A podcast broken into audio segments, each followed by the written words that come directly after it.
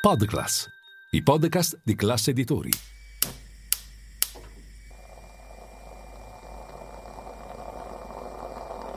Buongiorno dal gruppo Class Editori. Io sono Massimo Brugnone. Oggi è venerdì 31 marzo e queste sono notizie a colazione, quelle di cui hai bisogno per iniziare al meglio la tua giornata.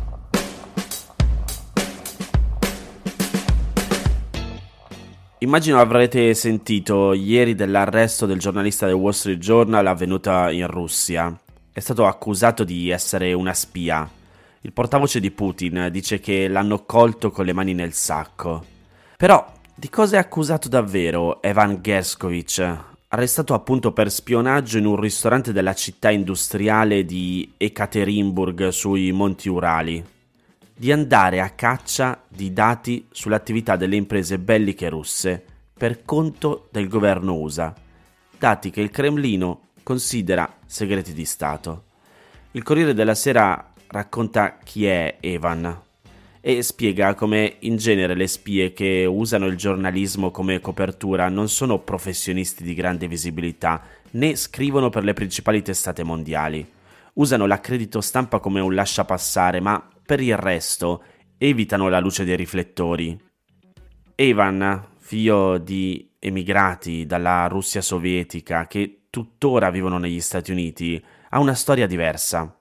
Nato nel 1992, diplomato nel liceo di Princeton nel 2010 e laureato in filosofia e letteratura al Boydon College meno di nove anni fa, ha bruciato le tappe.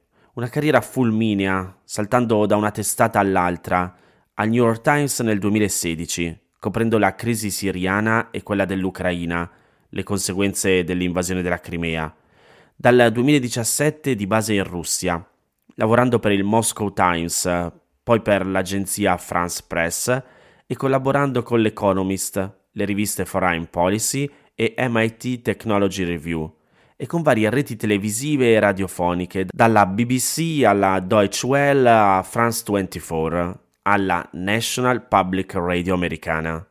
Non esattamente il profilo di una spia che agisce nell'ombra. Infine il passaggio al Wall Street Journal. Finora il Cremlino non aveva cercato di incriminare giornalisti stranieri, ma con la guerra in Ucraina tutto è cambiato. Molti russi sono stati già condannati come spie per aver semplicemente denunciato l'inefficienza e la corruzione dell'apparato militare russo. Il giro di vita dell'intolleranza alle critiche è arrivato anche alla stampa estera e infatti molti giornali e molte reti televisive, anche italiane, hanno ritirato momentaneamente o definitivamente i loro corrispondenti e chiuso gli uffici di Mosca. Non Evan, coraggioso, capace di raggiungere molte fonti grazie alla perfetta conoscenza della lingua russa, meticoloso. Ha continuato a descrivere la cupa atmosfera di un Cremlino nella quale un Putin sempre più isolato e diffidente ha creato una struttura di potere incapace di fare calcoli realistici sulla possibilità di successo di un'invasione dell'Ucraina. Ma più che le critiche a Putin, Evan paga le interviste ai soldati russi che hanno raccontato disastrose sconfitte e le sue coraggiose cronache dalla Bielorussia, dove ha seguito l'andirivieni delle ambulanze piene di reclute morte o ferite, una testimonianza delle enormi perdite accusate dall'esercito di Mosca. E poi i viaggi nelle città russe di confine, dove ha analizzato l'impatto sulla popolazione dei bombardamenti di propaganda in quelle che stavano per diventare zona di guerra. Nell'ultimo articolo, Evan ha spiegato il deperimento dell'economia russa per effetto delle sanzioni. Sugli Urali il giornalista si stava occupando di problemi industriali e del reclutamento delle brigate Wagner per evitare che padri e madri dei ragazzi mandati a morire scendano in piazza a Mosca o a San Pietroburgo. Il reclutamento viene fatto nella periferia russa. Il regime ha detto basta. Facile accusare un giornalista di cercare informazioni rilevanti a fini militari, visto che tutta l'industria russa ha a che fare con l'energia, comunque strategica, o la difesa. Per saperne di più bisognerà attendere la prima udienza, non prima di fine maggio. Forse, però, il caso verrà risolto prima con un classico scambio di prigionieri.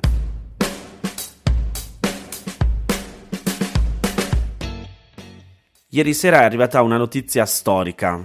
Trump sarà incriminato per la vicenda della pornostar Stormy Daniels. È la prima volta di un processo penale per un ex presidente. Però ve ne racconto di più nei prossimi giorni, o comunque oggi sicuramente ne sentirete parlare ovunque.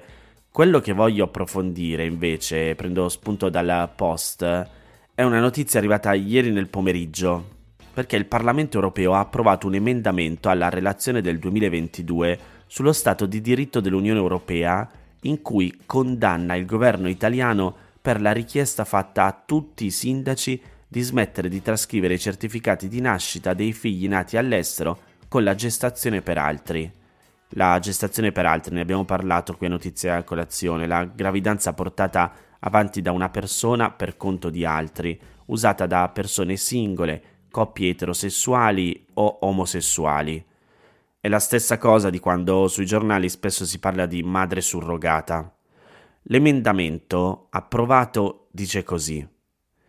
Questa decisione porterà inevitabilmente alla discriminazione non solo di coppie dello stesso sesso, ma anche e soprattutto dei loro figli.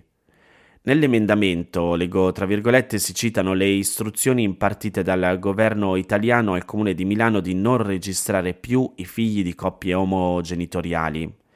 In realtà il governo italiano non ha impartito istruzioni specifiche al comune di Milano né si è rivolto solo alle famiglie con genitori dello stesso sesso. La circolare a cui si riferisce l'emendamento era stata inviata a tutti i prefetti italiani, quindi non solo a Milano, e riguardava i certificati di nascita dei nati da gestazione per altri, quindi anche figli delle molte coppie eterosessuali italiane che l'hanno fatta all'estero, dato che in Italia è una pratica illegale per chiunque.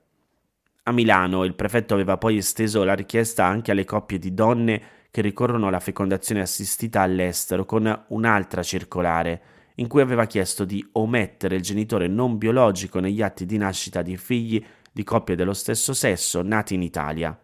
Su quelli nati all'estero il prefetto non si era espresso e aveva detto di dover fare ulteriori approfondimenti. L'emendamento appena approvato al Parlamento europeo è stato proposto dal gruppo liberale Renew Europe, di cui fanno parte europarlamentari di Azione Italia Viva, il partito di Carlo Calenda e Matteo Renzi. Nell'emendamento si dice che le azioni del governo italiano stando alla Convenzione delle Nazioni Unite sui diritti dell'infanzia e dell'adolescenza del 1989, costituiscono una violazione diretta dei diritti dei minori.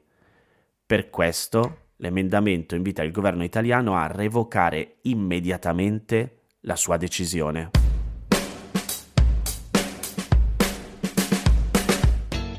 Altra decisione arrivata ieri sera è che il Parlamento turco ha ratificato l'ingresso della Finlandia nella Nato, l'alleanza militare che comprende gli Stati Uniti e buona parte dei paesi europei. Perché un nuovo paese entri nell'alleanza è necessario tra le altre cose che i parlamentari di tutti i paesi membri votino a favore, e quello turco era l'ultimo Parlamento a doversi ancora esprimere. Per mesi aveva esitato ad approvare l'ingresso della Finlandia, accusando il governo finlandese di sostenere e accogliere membri di alcune organizzazioni kurde, in particolare del Partito dei lavoratori del Kurdistan. Con l'approvazione di ieri, la Finlandia ha quindi la certezza che entrerà nella Nato. Per l'adesione ufficiale mancano solo alcuni passaggi formali che verranno sbrigati nelle prossime settimane e che si concluderanno con la firma di un documento di accettazione da parte del governo finlandese che dovrà essere inviato al Dipartimento di Stato degli Stati Uniti. Una volta consegnato il documento, la Finlandia sarà a tutti gli effetti un paese membro della Nato. La Finlandia per oltre 70 anni aveva scelto di non entrare nella Nato, preferendo mantenere una posizione neutrale tra il blocco occidentale e quello dell'Unione Sovietica prima e della Russia poi anche per questioni prettamente geografiche, dato che condivide un ampio confine con la Russia. Il governo finlandese aveva cambiato idea lo scorso anno, dopo che la Russia aveva invaso l'Ucraina. L'adesione era stata fortemente voluta dalla maggioranza di governo, guidata dai socialdemocratici della prima ministra Sanna Marin, ma anche le opposizioni l'avevano sostenuta. Il tema ha raccolto così ampi consensi che in vista delle elezioni parlamentari in programma il 2 aprile è stato quasi del tutto assente dalla campagna elettorale. Chissà se Putin si aspettava che con l'invasione dell'Ucraina avrebbe allargato i confini della Nato.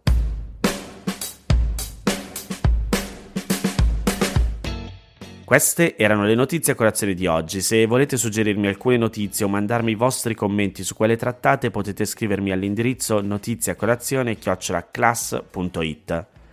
Se volete rimanere aggiornati c'è il canale Telegram di Notizia Colazione. Nel sommario della puntata trovate i link per gli altri podcast del gruppo Class Editori.